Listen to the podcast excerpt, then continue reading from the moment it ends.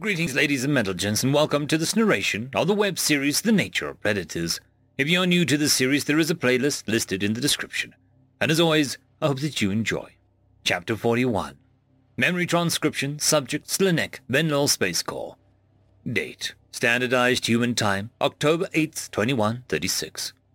When the science officer from humanity's first contact team reached out about the fear study, I was a bit intimidated. Sarah Rosario had done extensive biological and environmental analysis and collaborated with Venlil scientists throughout their early behavioral research. Her talks comparing our psychology racked up our millions of views, as did her controversial analysis on Venlil ecosystems. In a nutshell, Terran conservationists were less than thrilled with our biomanipulation. Sarah had lambasted our efforts to wipe out predator species and discussed something she referred to as the trophic cascades. The aspects she attributed to the absence of hunters were far-fetched, though she spoke at length about supposed examples from Earth. How could removing a terrestrial predator alter the ocean, destroy vegetation, or spread disease? Humans could prove their own worth without grasping at straws. These arguments were just moronic. Besides her fringe theories, Sarah was a remarkable scientist, with credentials in several fields. If anyone could find a way to break Venlil fear response, it would be her. I knew the process could be traumatic, but I would do anything to leave my internalized feelings behind once and for all. I was tired of failing to protect my human friends. Are you sure about this, Linek? Marcel growled as we approached the scientist. If you're trying to be more human to appease me, please don't. I accept you for you. I squeezed my tail around his wrist. Thanks. But I'm doing this for myself. I'm tired of being scared, and at the whims of my instincts. Tyler patted me on the back, a little harder than I would have liked. The blonde human accompanied our group to assist with any physical activities, since Marcel was still in recovery from his gunshot wounds. The UN military was involved with these experiments, so I knew part of it was seeing if I could be shaped into a proper soldier. Dread fested already, knowing simulated combat was in my future. Why do you keep helping me, Tyler? We haven't even known each other long, and you must have other things to do, I said. Dude, I wanted to be in the body program, just like you two. The UN turned me down. The soldier towered over me, and his blue eyes glittered like icy crystals. They didn't think that I would mesh with the Venlil, I guess. Too tall, too scary. Marcel frowned. You were turned down because you're not a vegetarian, though your stature probably doesn't help your case. Aliens are the most exciting thing that's ever happened to mankind.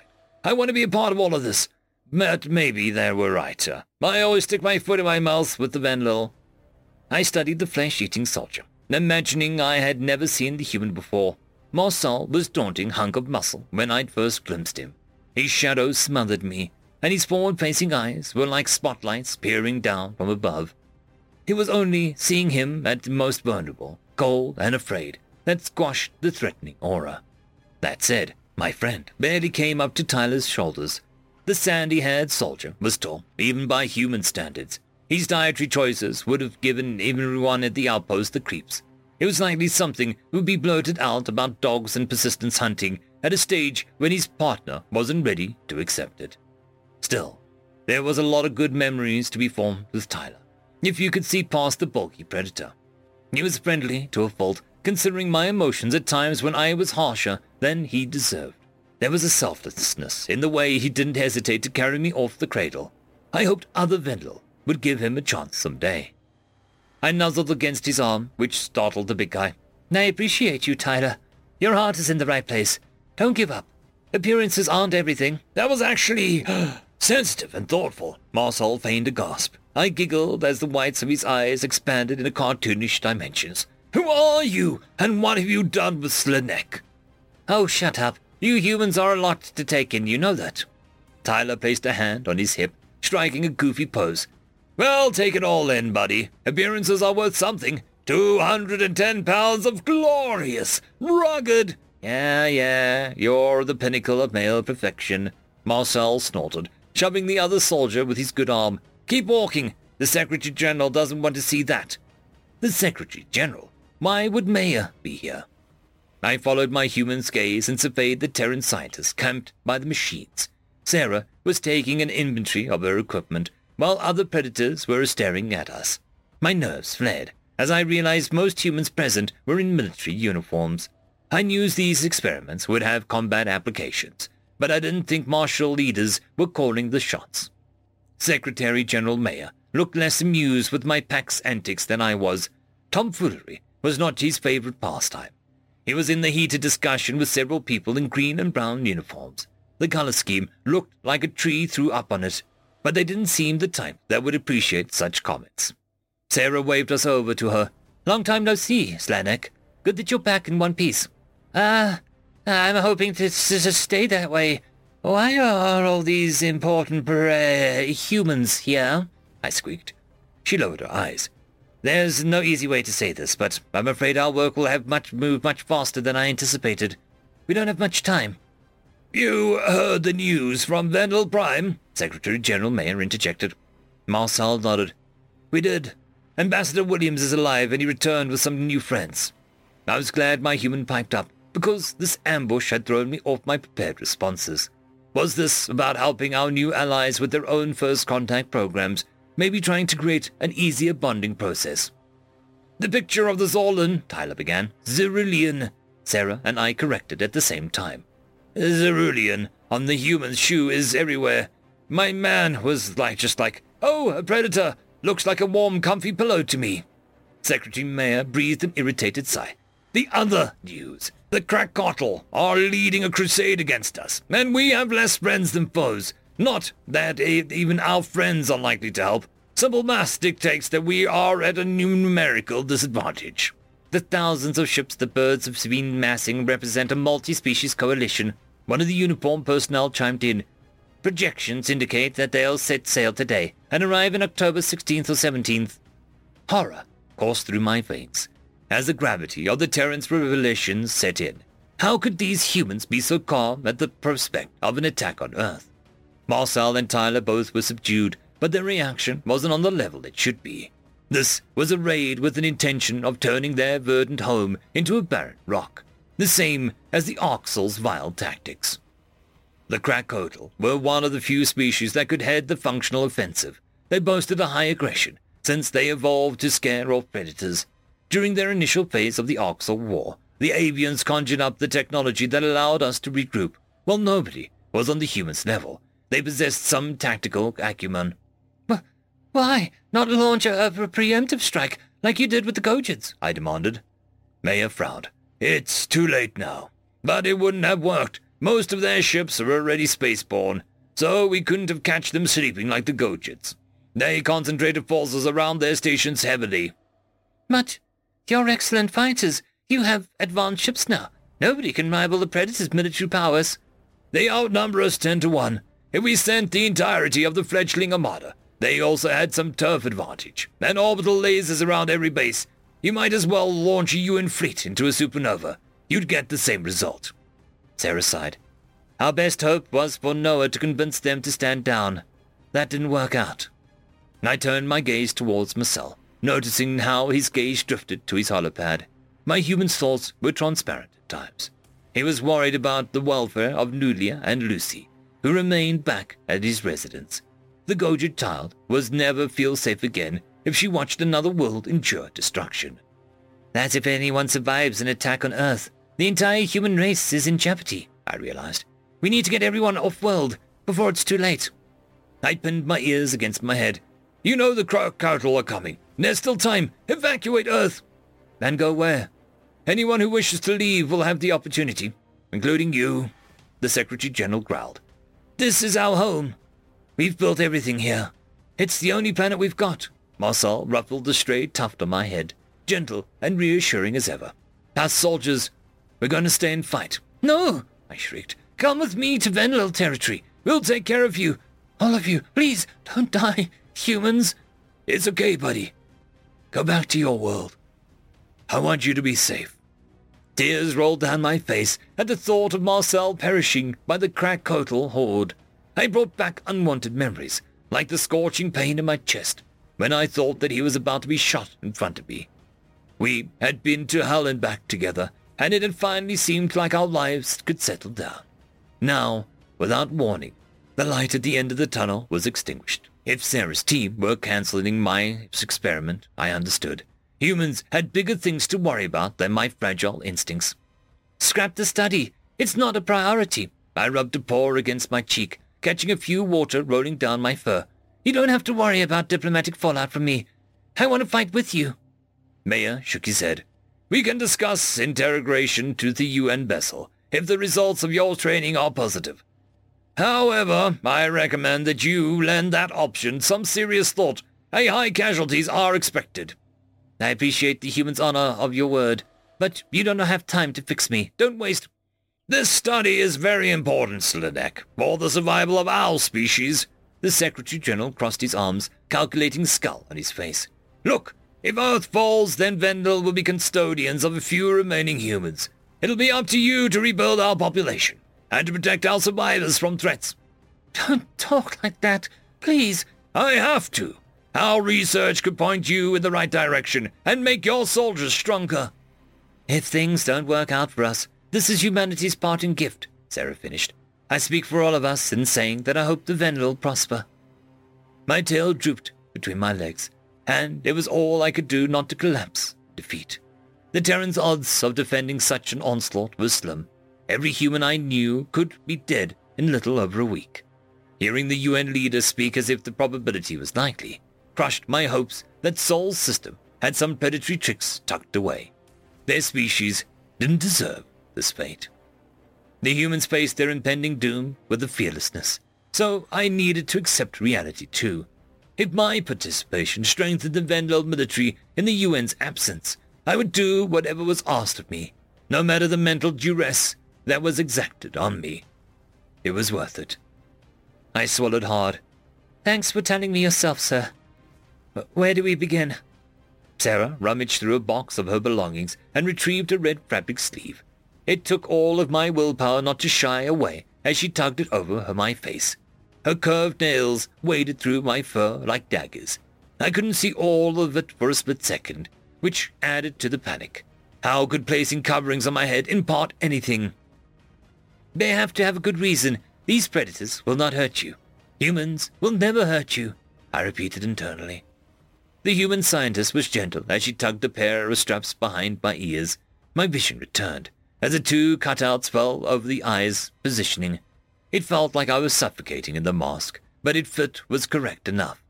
Was a custom made to my dimensions? Its purpose must lie beyond adding color to my silver fur. I realized that something was wrong with my sight. As soon as I processed my surroundings, where I had seen Tyler standing beside me, there was only a dark shadow. Marcel's comforting snarl was obscured as well. This headgear had barriers to take away my periphery. Was this what it was like to have predator sight?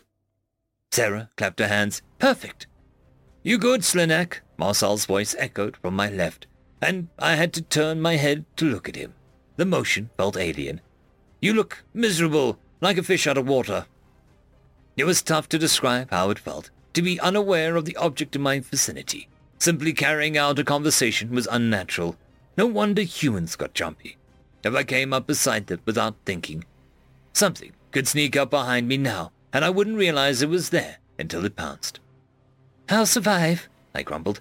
You're going to make me calmer, Sarah, by limiting my vision, no offense, but I thought limited optical range was a downside to being human. Your instincts are triggered by things approaching you from the sides or behind you. You're easily distracted by your surroundings because you see too much at once. I think this will help you spook reflex to focus on a single target at a time. I get it. Like horse blinders, Tyler stated, in a glummer tone than usual. Like, what? Maybe I'm making the wrong inference again, but it sounds like they've tried to force their tunnel vision on other prey animals. The scientist nodded. Precisely. Slanek, why don't we try combat simulator with the blinders? If it doesn't help, or if you really don't like it, we'll drop it. Fine. Sarah steered me into a separate room with a light torch. The enclosed space appeared to be an imitation of a patrol ship cabin, complete with controls and sensor readouts. Where the viewports should sit, there were blank screens. I imagined they would reflect Arxur ships in a few minutes. Tyler squeezed into the co-pilot seat, a downcast expression on his face. The tall human knew that we could be in a dogfight that was very real, a short time from now. The stakes of our next mission would be his entire planet. This flight presented no tangible threat, and I needed to keep that fact at the forefront of my mind. Somewhere, deep inside my soul, there had to be some bravery lurking. All that mattered was gaining admission to the UN's last stand and proving that prey genetics didn't define us. These virtual enemies were going to have hell to pay. End of chapter. Chapter 42. Memory transcription subject Slanek, Venlil Space Corps. Date Standardized Human Time October 8th, 2136. The humans instructed me to place a wraparound headset over my ears. I was impressed by how they had modified their technology with Venlil in mind, though I hoped I wasn't the only one who would get to use it. The earpiece fed simulated audio of alarms and hits. It also allowed Sarah to speak to me directly. Slanek, I'm going to talk to you throughout this exercise. In time, I hope you'll learn to do these things yourself, she explained, in a melodic voice. Thoughts guide our actions. By changing your thoughts, you can unlearn negative behaviors. I tilted my head. But that's the problem. You can't control your thoughts. Well, not with that attitude. You didn't develop your thinking patterns overnight, Sarah responded. It takes time, effort, and understanding to make a self-adjustment. Mind if I ask you a few questions before we begin the simulation? Go, go for it. When was the first time that you encountered a predator? I failed to see the relevance of the question, but I decided to humor the human. If she thought delving into the origins of predator phobia would further her understanding, it wouldn't hurt to play along. The more background info she had of me, the better subject I would be. You saw the Arxur on TV, but that doesn't really count. Mother tried to shield us from those atrocities, I recalled. Encounters with predators were uncommon on Venlil Prime, though occasionally one slipped through the cracks. Teams of investigators in armored vehicles would travel out to the site, scorched any area with evidence of hunters' presence. There was no way that we would leave them alive to reproduce and terrorize our settlements. Extermination officer was an occupation that paid well, but all the money in the world wouldn't be enticing enough for me. My parents took me for a walk in a local pasture, and there was a dead rodent on the sidewalk. Lots of blood. There were larvae all over it. News cameras turning up within minutes. A shudder rippled through my spine at the memory. The anchors said the predator might be on the loose. The entire neighborhood was placed on curfew by local police. Schools were closed indefinitely. Tyler couldn't hear the other end of the conversation but he shot me a baffled look. The human's eyebrows arched up in his forehead as though he couldn't believe what he was hearing. I think the words he mouthed were, What the feck? Tell me more about that. Did they find out what happened to the dead animal? Sarah inquired. I gritted my teeth. It died of natural causes, according to the autopsy. Everyone was just relieved that there was no imminent threat, but that was just the week that I learned about food chains, and I'll place on it. How did that make you feel? Scared? powerless. I just couldn't believe that there was animals that based their existence on killing. I can tell this is difficult for you, Slanek. If I may, what conclusions did your childhood self reach about predators? Predators had to be cruel and unfeeling to be able to stomach such violence, to eat that rotting corpse I saw. The Arxur must have cemented those beliefs. I take it that that was your initial feeling towards humans. A horrified gasp came from my chest as I realized what I just said about predators. It had slipped my mind that I was talking to one. While I was focused on the emotional residue of that experience, there was the thoughtlessness Marcel teased me over. I'm sorry. Uh, that was too honest. I, I didn't mean to say that you're... I squeaked. Relax. I'm not offended. Sarah's voice was reserved and soothing, like the rustle of leaves in the wind. I want you to be transparent with me, especially about how humans make you feel. I don't like to think about humans being predators. It's jarring to equate you with the, um, animal in the field, with eating rotting corpses. Yes. The scientist was silent on the other end of the headset, and I caught some light scraping sounds. She must be taking notes from what I was telling. I hoped I hadn't said too much. The humans wouldn't admit that they were offended, even if they were. You did great, Slanek. Thank you for sharing that with me. What I'm going to ask you now is to try put yourself in the predator's shoes, she said. Come up with as many reasons why an animal might choose to hunt as you can, beyond cruel, violent, and unfeeling. We'll talk about it in tomorrow's session. I focused my eyes on the floor, ignoring Tyler's inquisitive stare. did flesh taste so good that it was addictive. It was as though to think of a single allure or to predation rather than biological impulse. Even with humans, I assumed they had those aspects within them due to their brutal hunting methods. The difference was that I believed they had another side, and that there were enough positive attributes to outweigh the repugnant ones. Besides, they found a way to sate their cravings without harming other creatures. Maybe that's something I should ask Marcel. He might know the answers Sarah's looking for. I breathed a weary sigh. I don't know if I can do that, but I will try. Good. Now we're going to start your mission. The goal of this exercise is to stop any hostile ships from reaching orbital range of Earth. I'll be here for guidance as needed. The screens glowed to life, and Tyler clenched his fist around the firing trigger. The image of Earth in the background was hyper-realistic, down to the orange glow dotted on the continents. Swirling clouds idled across the oceans, and the inky backdrop framed the planet in serene radiance. It was a breathtaking sight, even in a simulation. I searched for enemy contacts on sensor data, craning my neck. I tried to get a visual on the fast approaching vessels from our left.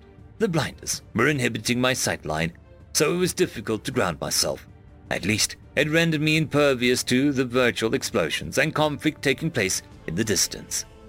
My breath hitched in my throat as a plasma beam sailed meters from our hull. This felt too real and dangerous, the stress of decision-making was enough to make panic seep in. I was frozen, as usual. What was I supposed to do? I couldn't even remember how to engage the targeting system. Nonetheless, inaction was unacceptable. My trembling paw slammed the steering column and veered the ship towards the hostile. My diminished vision blurred. My heart was pounding so hard it felt like an earthquake in my chest. Every instinct declared that was facing an aggressive foe was too perilous. I feel like I'm gonna die like I'm flying into my doom, and it's not even real. Meanwhile, Tyler was impossibly collected, as he aligned kinetic munitions with the target. How could humans push through the chemicals fog with such ease? It was as though their instincts compelled them to run headlong towards danger, rather than gallop to safety. Slanek, deep breaths. Count to five as you inhale, then count to five as you exhale. Sarah's voice glowered. I took a few wheezing breaths, attempting to comply with her orders, through the lightheadedness, I could see the opposing craft enlarging in the view screen. A horrified gasp escaped before I could contain it. This was all happening so quickly. There was no time to think. Everything on the screen froze, including the hostile that was just magnified. I slumped, my shoulders in shame. The humans were going to can the experiment on day one. I was hopeless calls. Helping them was never going to be within my capability, no matter how much I wanted it to be. Talk to me. The scientist's voice sounded urgent over the headset, which jolted me out of my daze. Rate your fear on a scale of 1 to 10, with 10 being the worst you've ever felt. I blinked in confusion. Uh, 7. Uh, we can work that. Everything is going to be fine. The feeling will pass, Sarah said. What thoughts went through your mind as you started feeling afraid? I just... I know I can't do this. I'm not a fighter, and I'll never be. My instincts can't handle stress or danger. What I'm hearing is that you don't feel that you can control your emotions. You've decided it's not possible already. Humans are special. I have to face what I am. What you are is a good pilot. Remember, the enemy is just as vulnerable as you. I... it doesn't feel that way. It never does. Focus on your target and get the shot off. Everything else doesn't matter. You can complete that one thing, one step at a time. Squeezing my eyes shut, I allowed my breathing to fall back into a calm rhythm it was within my power to press a few buttons, wasn't it? There had to be a way to override my instincts, the way the humans kept their aggression check. Marcel had squared off against nine Arxur vessels in an inferior ship, and we survived. This was nothing. Hey, we can do this, Slanek. You're not alone here. Remember that, Tyler growled. I flicked my ears in appreciation. This sandy-haired human didn't have much heart after learning Earth's insurmountable odds, but he was still trying to be supportive. Bravery felt a little less difficult, knowing that the fearless predator had my back. Humans were survivors, and that meant I was in good company. You're not doing this by yourself. You're on the predator's side, not the Krakotl. They're the ones you should be afraid of. I believed in humanity's strength, even if it was uncertain of my own. Newfound determination swelled in my veins as the simulation resumed. The blinders were there for the purpose of directing my attention to a single task. It was a matter of just acting and not thinking at all. The opposing ship barreled towards us, racing closer to Earth. My aviation knowledge kicked in, and I verified the target on sensors. All I contemplated was the intake of my breathing, while my claw jammed down on the missile switch. Projectiles homed in on the sleek bomber, tracking its evasion attempts. My human partner sent a flurry of kinetics close behind. It was a prudent to take advantage of any disruption to shields. The missiles rocked the imaginary opponent, and Tyler's well-timed rounds tore through the armor. The seamless teamwork was invigorating for a moment. The Predator bared its teeth at the thrill, and I almost mimicked him. Instead of allowing the follow-up options to overwhelm me, I asked myself what humans would do. They would go for the kill, and not give the enemy any recovery time. Persistence hunting taught them how to be relentless. Maybe I could learn from that cruelty as well. Leave my friends alone, I hissed to the screen. It was easy to channel my outrage at the unprovoked assault on Earth. Nobody hurts my herd, ever again. I navigated the ship nearer to our enemies. My anger at injustice was warring with his voice that told me to turn back. The resolute snarl on Tyler's face was enough to keep my paw on the accelerator. Just this once, I wanted to be the predator, to pounce on the weak enemy. My heart was racing. While I had unloaded a devastating salvo on their flanks, orange tendrils burst from the metallic shell and damned the fictitious crew to the vacuum. The simulation faded back to white with the mission success declaration.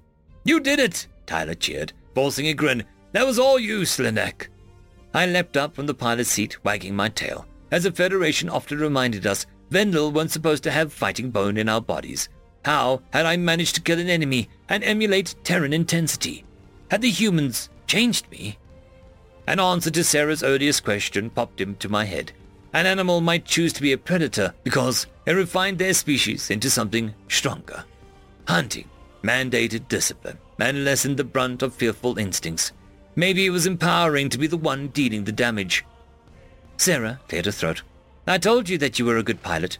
That exercise should give you hope for what you can accomplish. But it was only one ship, guys. I pointed out. That's nothing compared to what the Krakotl invasion. We're going to increase the duration and the number of enemies every day. You'll be taking on an army in no time. The exhilaration of success fizzled out as I processed that daunting prospect. The scientist sounded hell-bent on pushing me well past my instinct's limit. When all was said and done, every day was going to be more of a struggle than the next. And If nothing else, though, her questioning had forced me to consider my fears in a new light. No, buddy. So proud of you.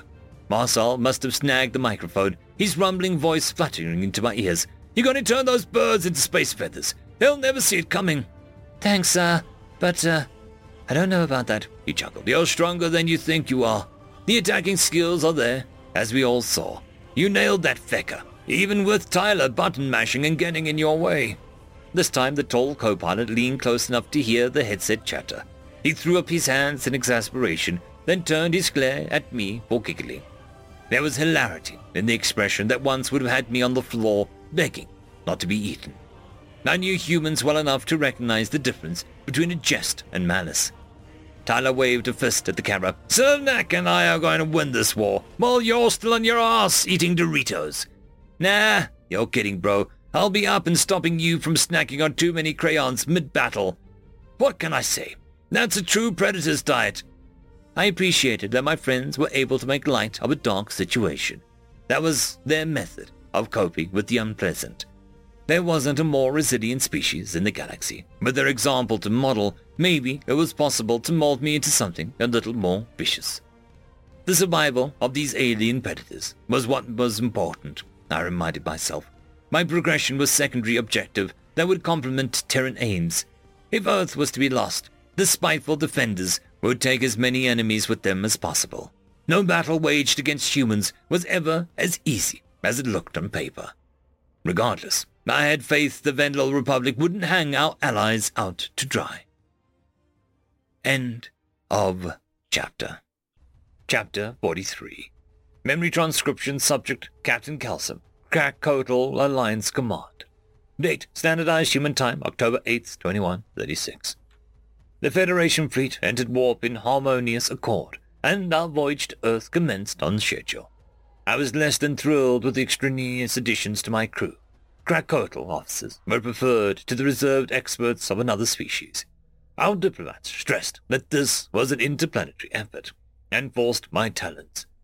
While I understood the necessity of building a group of cohesion, the fossil they implanted on operational first officer was already asking questions. His name was Thyon, to my understanding. He was a personal favorite of their High Elder. That didn't buy him any favor on my vessel. The Krakotl Alliance was the entity that planned this mission down to the gritty details. My crew was chosen because of their special attributes, and I trust them. You never know who you can keep their head in a battle until you've been there. Thyon scrunched his droopy ears. Why are the Terran colonies not on the bombing agenda? The data dump suggested humans had settlements on the Red World and their moon. There's research outposts in the gas giant moons, Asteroid mining operations, orbital telescopes, and I get it. But Earth is the priority, I replied. Other than military installations, the rest can be cleaned up afterwards. The fossil wiped the mucus from his nose. The plans for the follow-up operation should be drawn up now. We have to stay prepared. What is there to prepare for? The predators can't muster us any semblance of our numbers. I puffed my feathers out to display intimidation. You know, Thyon, I much prefer Jala as my exop. She doesn't nitpick everything. You keep strange company, Kalsim. There's something wrong with Jala. She seems off. There was a comment that had some basis to it, though I wasn't ready to take an outsider into my confidence. Jala was diagnosed with a rare cognitive disorder that entailed not producing the neurotransmitters for fear or affection. This caused a deficiency in empathy, her responses to situations were often tasteless. Most Alliance officers wouldn't have allowed such individuals in their crew. However, the benefit of a person that didn't panic or lose focus couldn't be understated. As long as she didn't have to deal with the interpersonal side of things, Jala was the finest officer in my crew. I credited her as the reason that we were the most effective ship in the Alliance Armada. That is Captain Kalsim to you, I spat. Jala follows orders and makes the right calls. She's still my second, even now, as far as I am concerned.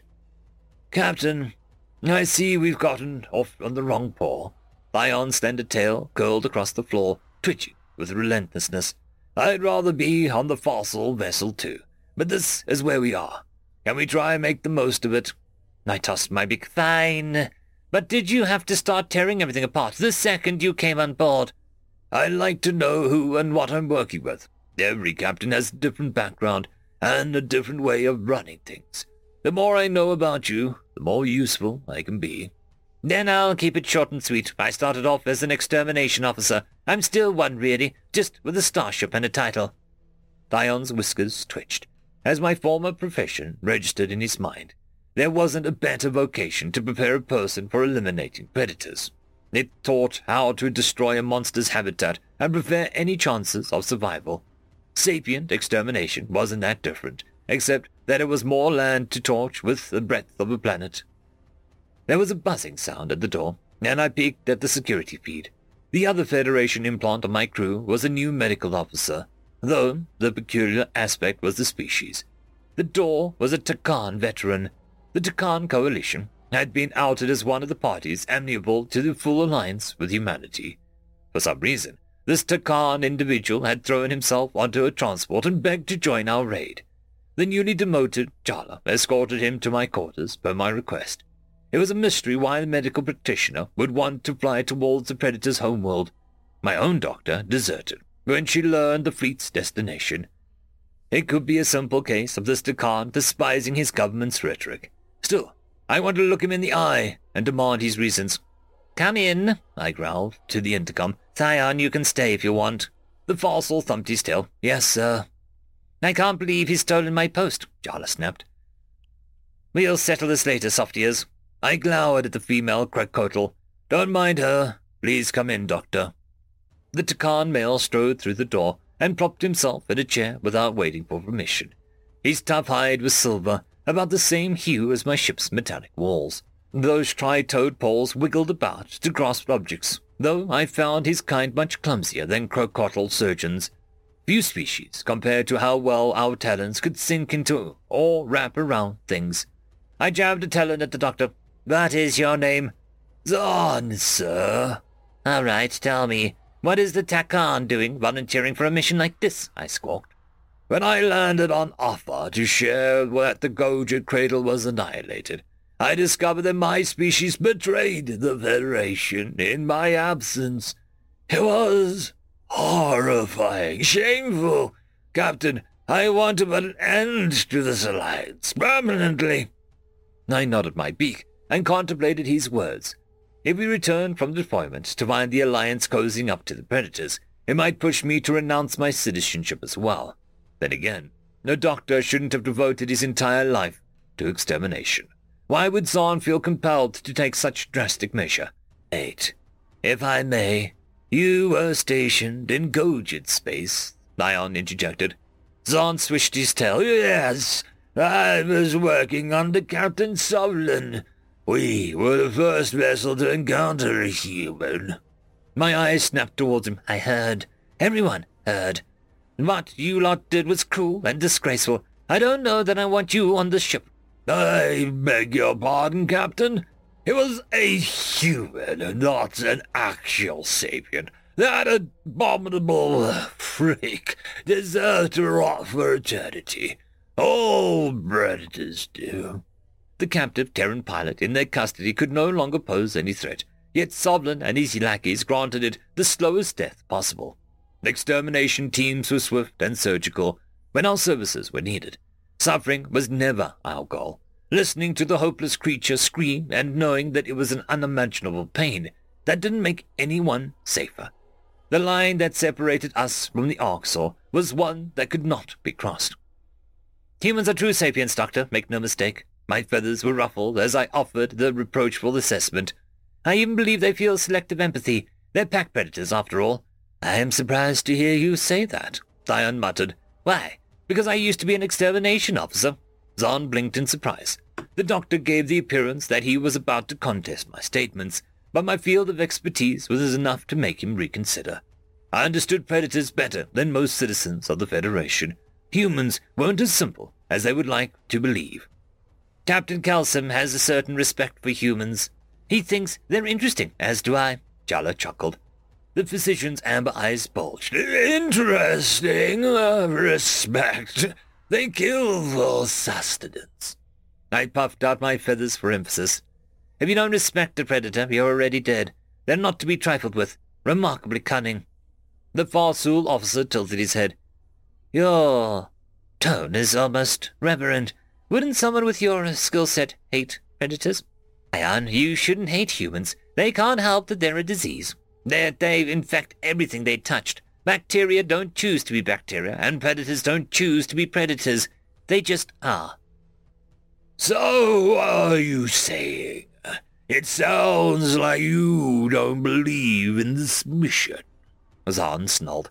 Sure I do. But it shouldn't be about hatred. I don't derive any pleasure from killing billions. Only a predator should. You should feel sorry for the humans, and be grateful that we were not born in such an accursed form. The doctor recoiled, and I could see indignation brewing in his eyes. The company this Captain Sovlin kept seemed to like an extension of his own undisciplined behavior. It must have been difficult for Zahn to witness the cradle's destruction, but his current behavior was unhinged. I wouldn't want this Takan cutting me open if my life was in the balance. You pity a creature that is incapable of pity.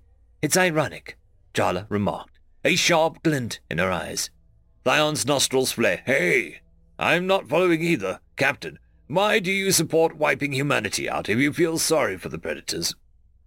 Few understood how terrible it was to pour gasoline on a youngling's as it cried for its mother's milk. The first time I found a nest of predator pups, the guilt of killing them nearly caused me to quit. They were tiny, innocent, and untainted by their parents' atrocities. I broke down on the ride home and asked my mentor how we could kill a baby for the way they were born. There was a cold logic in the explanation. Little predators become big predators and reproduce exponentially. Within a few cycles, there would be a full-grown infestation. It wouldn't be one set off with the pups we're killing. What happens if we don't wipe them out? Humans will spread everywhere, and they'll be in our systems in no time, I answered. This is our only chance to destroy them. We'll kill because we must. It was an unfortunate reality that Earth had to be eradicated. Unlike our incensed ambassador Jerusalem, I understood why most of the Federation couldn't bring themselves to push the button. They were relieved not to have to wrestle with the moral conundrum of killing a species that had yet to lash out. They didn't want to spend the rest of their lives wondering if some predators could have been saved. It was the same reason the Federation really accepted that humanity destroyed itself with nuclear bombs 200 years ago. That was how the position got so out of wing in the first place. The Predators attained space-faring capabilities without anyone realizing. Only a few months into their expeditions, humans had already caused the destruction of the Gojid Cradle. The longer we let Earth survive, the more the Federation worlds will perish. We agree on this being our moral imperative, but that's all we agree on. On leapt up from his seat and swished his tail in impatience. I'm here because I want to witness humanity's death with my own eyes. I'm qualified, overqualified even, and I know the enemy. Now do you want my services or not? Jala snickered at the Takan's temperament. I like this one, Captain. Well, I do not. But it's not like I have a suitable replacement, I muttered.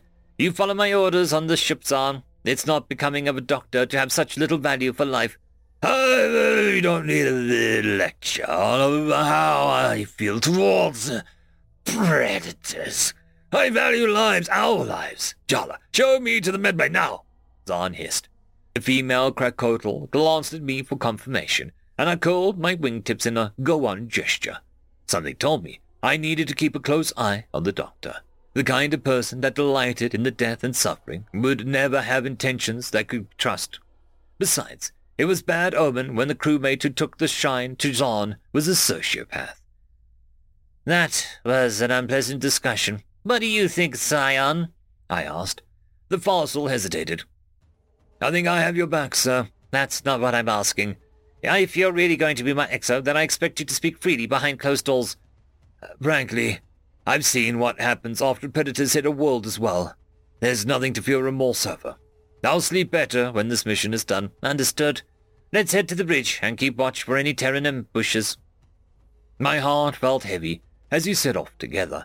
I wondered where my crew fell along the moral spectrum.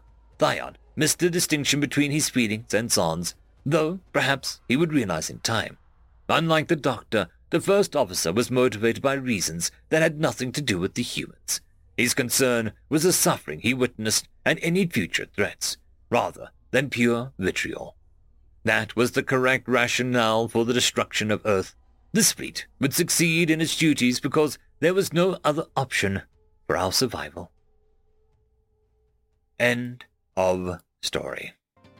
Chapter 44 Memory Transcription Subject Captain Kalsim, Krakotl Alliance Command. Date, Standardized Human Time, October 9th, 2136. As soon as we departed Krakotl space, it became evident that the humans had been tracking our movements. The predators were lurking in the shadows along our starry route. Two ambushes were sprung on the fleet during the first day of travel. The primates knew that we were coming, and that was enough to unsettle the crew. But the humans were afraid. From what I could tell, their attack seemed devoted to stalling and chipping away at our resources. Larger Terran ships had FTL disruptors on their hulls, which could be deployed as soon as we came within range. They would dart in for a missile run while we were dazed, then vanished just as quickly. Why do they flee after a single strike? These techniques seem too cowardly to be born of predators. Nonetheless, I adjusted personnel rotation so that our vessel was combat ready at all times. I allowed myself only a short nap after the second ambush, just to refresh my wits. There was no time for a full night's rest until the enemy resurfaced. Thyon was working overtime as well, compiling data to predict the Terran's next appearance. Our vessel was going to nail the humans next time they tried anything. If their attempts at disrupting our operations were this lousy, they must lack confidence in their combat abilities. This locale seems like the likeliest spot for an ambush. The EM radiation from the system's pulsar makes our senses and targeting wonky, the first officer said, though perhaps I'm mistaken. It would affect their targeting too. My feathers ruffled in disquiet. I suspect the humans' reliance on targeting is less than ours. They have a backup system in their brains. Should we advise the fleet to reroute? If I am correct about the Terran whereabouts, there is less than a minute before they activate the disruptors. Let's not do anything hasty, Thyon. Their ships can outpace us, so we'll just be pushing this off to a later date. We face these predators pests here, on our terms. The fossil officer swallowed nervously and studied his readout. I couldn't blame the big-eared guy for feeling discomfort about engaging the humans blind. Our instinctual fear wasn't conducive to the off-the-cuff maneuvers and precise calculations under stress. Krakotl could muster aggression, sure, but that desperation wasn't controlled. But Jala wasn't bogged down by chemicals. If I placed her behind the weapon station, she could recalibrate our artillery on the dime. We didn't have to worry about fear or addling her senses. There was a reason I twisted the brass's wing, not to lock her up in the asylum like they wanted to. It was in our best interest to use people like her against the predators. I cleared my throat. Jala, assume control of weapons, switch to manual override, and hit the first ship you see with whatever you like. The female Krakotl shoved the younger officer out of her way and pecked the buttons with giddiness. She didn't need to be told twice. It was rare to see anyone else so thrilled to carry out orders, especially when those involved being flung into combat. My second in command wouldn't miss the clues if they were shoved in his face. Captain, answer me honestly, Thyon whispered. Does Jala have predator disease? I lowered my voice. That terminology is ignorant. Predators do feel fear. Jala is an asset that I have under control. She knows I am the only thing stopping her from being thrown into a deep, dark hole. I don't believe for a second that predators feel anything but she has more in common with them either way. How can we trust her not to side with them? Even people with her condition don't side with people who want to eat them. I've heard that was a way of shortening your lifespan. You don't say. The Farsul transport the projected enemy coordinates onto the sensor grid. By his estimates, the humans were camped within the gas giant's rings. It seemed a suitable position to lie in wait. The planet's gravitational field added further disturbances to sensor readings and the icy ring particles were indistinguishable from a quiet vessel. That's actually some solid analysis from Thyon. I suppose I'm fortunate the guy the Federation saddled me with is halfway intelligent. The first officer also noted the maximum range of an FTL disruptor. It stood to reason that the humans would wait until the bulk of the fleet were within the pulse's umbrella. I highlighted the blaze zone circumference with my screen, using the approximate location. Now, it was a matter of forging ahead and waiting. Navigations as soon as we hit the edge of the red circle. Disengage warp, I squawked. If we time this right, the humans will think we stunned. Just as they show themselves, we'll be ready to fire. Thyon blinked in surprise. Bold plan. But if we're off by a few seconds, we'll get dazed alongside everyone else. And if we drop in too early, the humans will know that we're onto them. Of course, we don't know they're there for sure. We could just be chasing ghosts. But I'm trusting your work. Thank you, sir. Shouldn't we tip off the fleet, though? Negative. The predators may have breached our comms. Other friendly vessels may have come to similar conclusions, but our role as the Krakotl flagship was to seize the initiative. Defeating a predator necessitated brashness. I don't think even the meticulous humans accounted for just the turning of the tables. They were under the impression that everyone in the Federation was weak, and that might serve as well. The fear plastered across the bridge's crew's faces was apparent. The inexperienced enlisted weren't keen on hurling a multi-billion credit ship into a predator's trap. To be fair, this was the kind of action that earned reprimands from the Alliance command if it backfired. We had one chance to validate our decisions. My file does say that I take unnecessary risks, and attributes my success to luck. I imagine Thyon read that dossier before boarding. For better or worse, I always ask myself what a predator would do. Trying to predict their moves or understand their thinking was easy. Once it was a habit. This raid was one final job before passing the baton to someone younger. What better way to cap off my career than vanquishing the greatest threat of our time? I fluttered over to the navigation station, ready to intervene if the technician froze. Our dot was almost overlapping the perilous area. Thyon was itching to issue the disengage order, but I didn't want to jump the gun. We couldn't allow the riskiness to inhibit our patience. My breathing hitched as we entered the pulse threshold. A little further. Real space. Now. Ahead and view of the gas giant materialized on the viewport. The dull orange mass surrounded by a glistening ring was a sight to behold. My talons stiffened as the feeling of being watched sank in. I couldn't see enemy ships, but I could sense their unholy presence. No sign of human activity, Thyon began. Thousands of friendly vessels appeared around us without warning. The Federation fleet was evidently reading from the effects of the disruptor signal. Lithe Terran ships swarming around the ring and descended on the nearest Krakotl vessels with fury. Jala's wings extended to full span as she began firing missiles at will. Several projectiles slammed into the enemy bomber, and it was terminated mid-swoop. More explosives followed close behind, synced with the whirring kinetics that pelted their shields. The humans were pushed back by my crazed Krakotl long enough for some friendlies to catch their bearings. Our allies' aim was clearly rattled without sensors, and most plasma beams missed their mark by a long shot. Nonetheless, the Predators determined the mission was a wash. They weren't going to take a chance of a stray hit connecting. There's only a few dozen ships in this ambush anyways. The Terran military didn't lend sufficient support. They're retreating. Don't let them get away, the fossil first officer exclaimed. Now Federation ships fire at will, I barked over the comms channel. I don't care if you miss. Hurl everything you've got at their position. Jala was happy to oblige those orders, and dispensed another round of missiles towards the gas giant's cover. That was where the Terrans were trying to vanish for emergency warp. None of our explosives connected with the opponent, but they did pack a punch into the ring itself. Ice fragments were flung out from the epicenter, and some shrapnel found its way into the human armor. The navigations officer maneuvered us to the edge of the ring.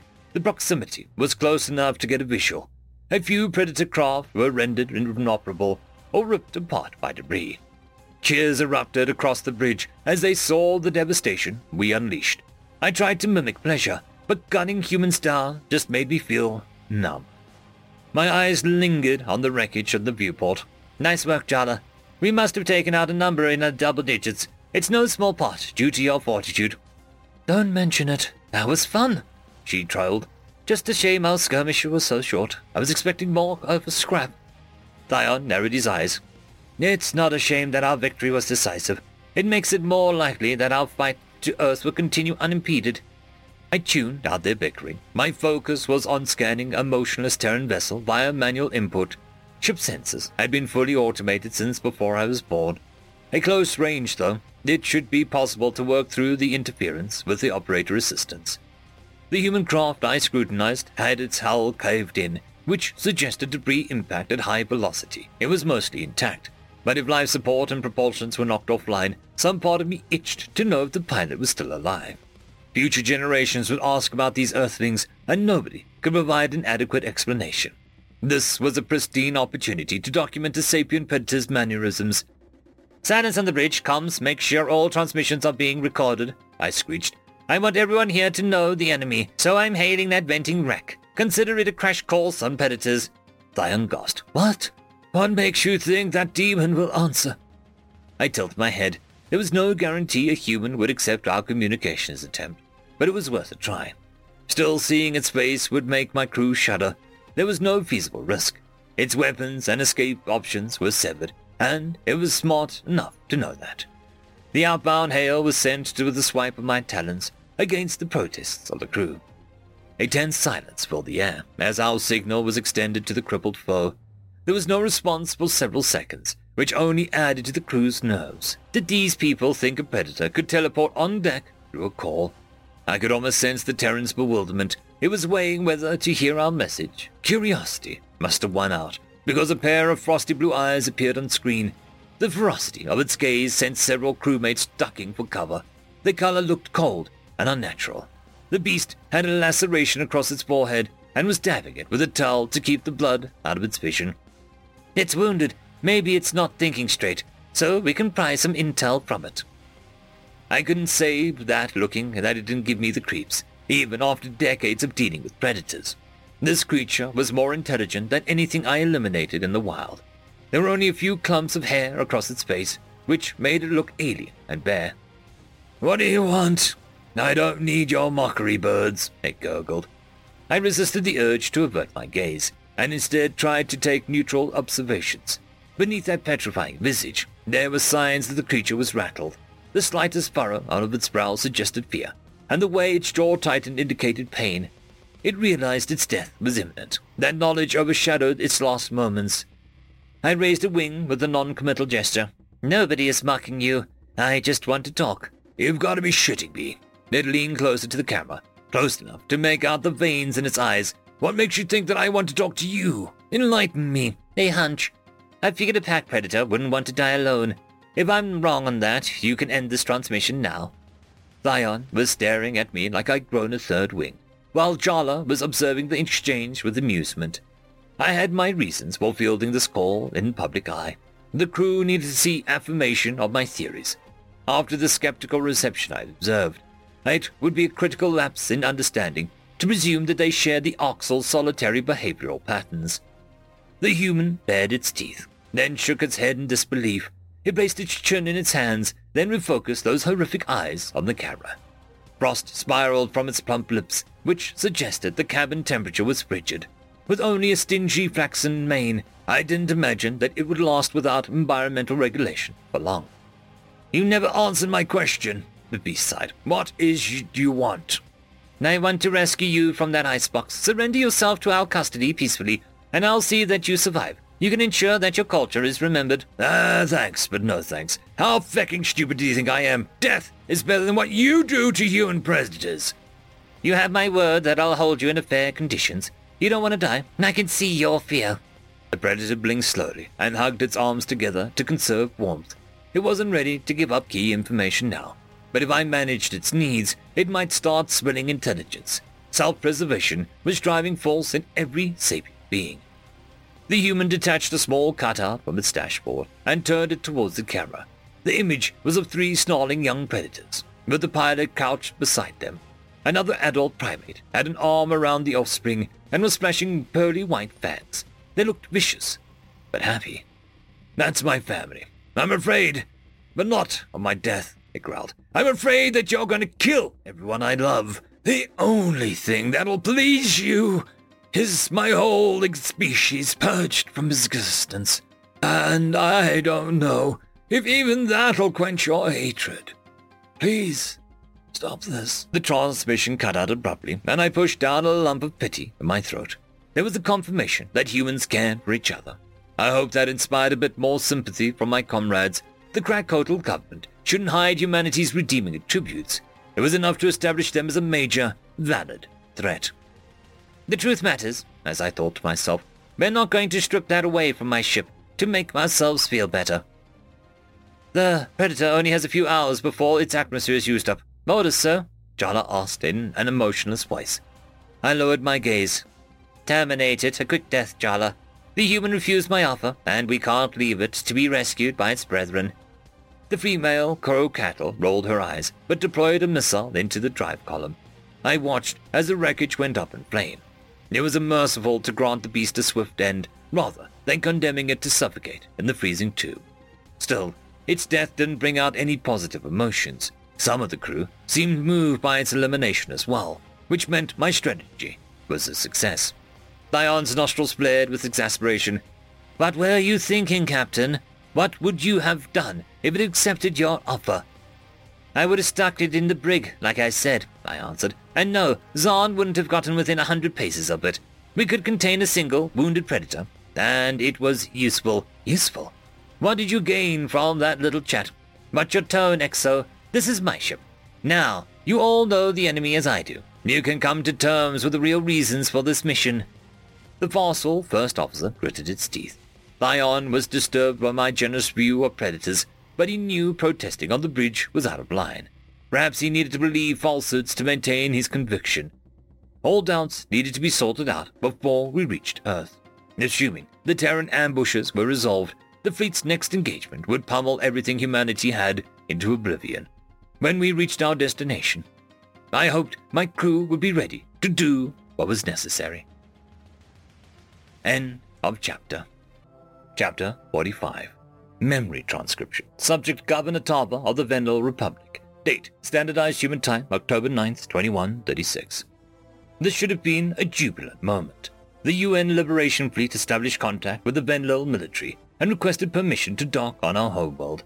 A victory against the Arxur was something I never fathomed. The humans had accomplished the impossible. But I didn't understand why the Secretary General had traveled all the way from Earth to meet with me. His stated purpose was to discuss something urgent with me before those ships landed. The way the human diplomats were tight-lipped, I implored me to remain calm and still some apprehension. My advisors were aware of the Krakotl invasion. We offered to take in as many Terran refugees as needed. About 50,000 predators had arrived on the first flight and were settled into temporary housing. We didn't have the resources to take care of them long term or satisfy their uh, dietary preferences, but leaving our friends to die wasn't an option. So we'd figure it out together. There was no need to persuade us to help, and the minutiae all could be handled by stand-ins. As for the diplomatic fiasco, the humans sent representatives to every allied species yesterday. They would point the finger at the Kolshian Commonwealth and pray their innocence was believed. With such immediate casualties, all bets were off. I'd expect the Thafki to be most suspect of predators, given that they're almost extinct. The Fissens, there with their expansive resources, are the ones we truly must convince at all costs. There wasn't much to do besides await each race's reaction. I told the humans, in no uncertain terms, that I wouldn't expect any government's assistance. What else could the UN figurehead wish to discuss in person? At such a crucial time in his planet's survival. If Mayer was leaving Earth, shouldn't his priority be appealing to the Chalcen or the Tosa for aid? Noah, do you know what this is about? I asked. The Terran ambassador frowned. I think it's better to wait for Mayer, Tarva. I don't imagine you're going to like this.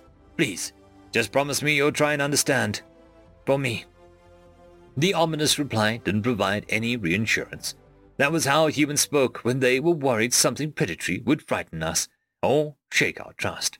I didn't like seeing my beloved friend pleading with me, like I was bound to turn against him. Don't be like that, I grumbled. What, are you finally going to tell me that you hunt through your endurance? Noah gaped at me, eyes bulging. Who told you? I figured it out, watching your exercise back in Alpha. It occurred to me how that tirelessness might help chase down prey. You don't have much else going for you. Gee, thanks. You don't seem very concerned, though. Why should I be? Your people would never hunt mine, either way. I am humanity's friend. I am not here to judge your ancestors. The ambassador patted my shoulder with affection. I didn't appreciate that there was a secrecy around the hunting method, but trust was a slow process. Fortunately, my deduction skills were sufficient. You are the only friend that we've had out here. Thank you, Noah whispered. I flicked my ears in acknowledgement. Not to inflate my own ego, but I'm pretty all right. You so you see, Secretary General Mayer doesn't need to waste time talking me off the ledge. That's uh, not what I'm talking you down about, a gravelly voice interrupted. Noah and I both startled. Neither of us noticed the Secretary General enter the cabinet's reception hall, and I had no idea how long Mayer had been eavesdropping, but it was enough to catch the subject matter. I was glad I didn't make any suggestive quips about their endurance. The UN leader looked like he hadn't slept in days as he tossed a hard copy photograph on my desk. The poor guy collapsed into the nearest chair and poured at his bleary eyes. I wanted to order him to get some rest, but Earth was in danger. I doubted he would comply. My gaze landed on the image, which showed a uniformed human sitting across from an Arxur. Was this taken from one of their ships? The grey had shackled around his legs, so at least it was restrained from rampaging through the crew quarters. How the Terrans got it there in one piece was another question. We captured several Arxur from a cattle ship. Secretary General Mayer stifled a yawn and blinked in quick succession. Quite a few of our major players had, well, concerns about sharing the next part with you. Given that you're the only reason humanity is still alive, I felt that you had the right to know. To, to, to know, know, know what? I asked, hesitantly. Mayer raised his hand in a placating gesture. Please don't take offense. I'm just repeating the story multiple Greys told us. They claim the Federation infected thousands of with microbes that made them allergic to meat, then killed their livestock to force them into herbivory. I narrowed my eyes, processing what the humans relayed. Our Terran friends proved to be being predators alone didn't explain the Arxur's cruelty.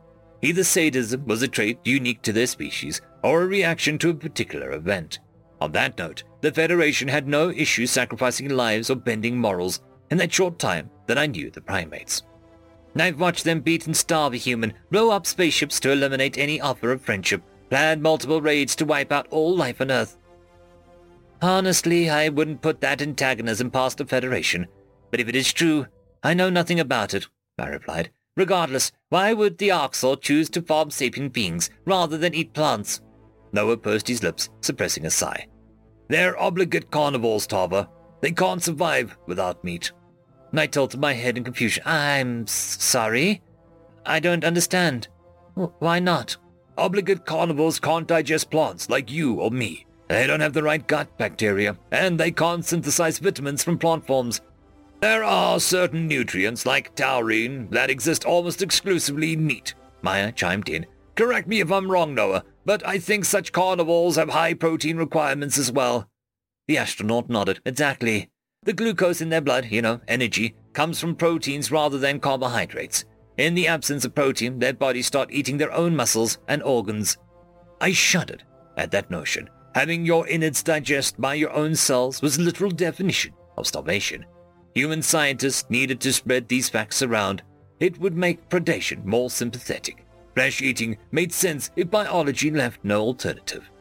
Noah couldn't eat any meat while he was in the Federation summit. No wonder he was irritable. I had no idea he was in such agony. Burgeoning concerns flooded my mind, and I stared at the ambassador in horror. We were informed from the onset that humans had higher protein requirements. Had the vegetarians, visitors, been suffering or starving to pacify us? I hoped none of them would have long-term repercussions. That was never my intervention. Noah's brown eyes softened. What's wrong, Governor? W- was that too graphic? You have been starving from eating plants, I squeaked. Mayer breathed a frustrated sigh. Humans are omnivores, Tarva, as we have told you many times. The nutrients in vegetables are quite accessible to us. That said, without animal products, we usually develop serious mineral deficiencies, Noah interjected, sensing my next question. Vegetarians need supplements to fortify foods, B12, iron, protein, and so on. This has been explained to your medical community. At least the Terrans could survive on vegetation, with a little help. The Arxur couldn't derive any nutritional value from plants, even if they wanted to. I didn't know why zero scientists, here or in the Federation, had figured that out. So, it's not about bloodlust at all. I get the point, I think, I sighed. But what do you want to do about the Grey's story? Mayer grimaced. Governor, I'll give it to you straight. The Arxur offered us an alliance, and the Federation has forced us to hear them out. We need all the help we can get, especially from such a powerful player. I stared at the floor and avoided Ambassador Noah's pitying gaze. This was the scenario every Venlil dreaded from the moment humans declared their peaceful intent. Everyone feared that they would buddy with the Arxur with the first opportunity. We hoped that these predators wouldn't be like the ones who saw us as tasty playthings. But the truth was, Terrans were nothing like the monsters we imagined. They sided with the Federation and mustered a genuine attempt at peace. General Jones told me a long time ago that humanity would do anything to protect Earth. I couldn't blame them for making that decision, forsaking our predicament for theirs. I blinked away tears. Do what you have to do. I... I understand why you are leaving us. Their friendship is M- more impactful. Leaving? I echoed. Wait. Do you think that we're just going to let them eat you? Noah stepped towards me, shaking his head for emphasis. We'd never abandon you. Never. Understand? The Terran ambassador enveloped me in a warm hug. Without waiting for a response, I sank into his suffocating grasp. Losing the humans would be a devastating emotional blow, especially this particular human. I didn't think I could bear it. The selfish part of me wanted them to stand against the Arxur, whatever the cost. The Secretary General cleared his throat pointedly. We consider you the same as our own people. Any deal with us mandates the release of all captive Venlil and an armistice between your governments, and that is non-negotiable. Oh, what? You want us to ally with or, or bargain with the Greys? I hissed. Something like that. Elias, I killed my own child. because of the, the bombing excursions. I, I remember how, how it felt to, to, to hold her in my arms as I told the doctors to disconnect life support. Forgive me if I, I'm not thrilled about the idea. The humans were considering a deal out of necessity, but the circumstances were different for our predator friends. Terrans hadn't been slaughtered en masse for centuries. That wasn't something you just forgot. Whatever the Federation had done, it didn't change the unspeakable atrocities committed against the Venlil kind. You can't reason with creatures who bomb schools and laugh at brutalized pups. I don't want to talk to the Greys. I recognized that the personal experience was clouding my judgment, but I didn't want to brush it aside. The Arxur ripped apart my life. Even my mate and I separated because he reminded me too much of my old daughter. The pain was still a constant ache in my heart. Suffice to say, I despised the Arxur with the utmost venom. I am sorry for your loss, Tarva. I know how hollow those words must sound. The wrinkle on Mayer's face taut with sympathy. But please, let me correct that statement. You did not kill her. You chose not to prolong her suffering. Because you're a selfless, kind person. My tail drooped with grief. Thank you. It is that what you really think? I do. That's why I think you'll help us broker this deal. So nobody else on your world will have to endure that beating ever again. And so we might not have to bury our loved ones seven days from now.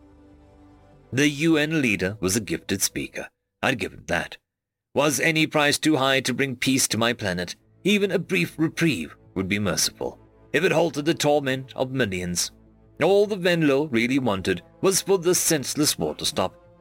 Noah, can we... No. How can you trust them? I asked, after a long silence. I don't. But there's no good alternatives. The ambassador crossed his sinewy arms. I'm disgusted by those fascist child eaters. But the Federation is an imminent threat to Earth. Mayer frowned. We're ideologically incompatible with the Arxur long term. An alliance would be temporary, to buy time. Perhaps we can steer them down less reprehensible paths. I suppose the reptiles would be less of a menace under Terran control, pointed at our enemies. Still, how could we justify this to the non-hostile Federation majority? The largest voting bloc were the 107 that sought an anti-Arxur alliance with humanity.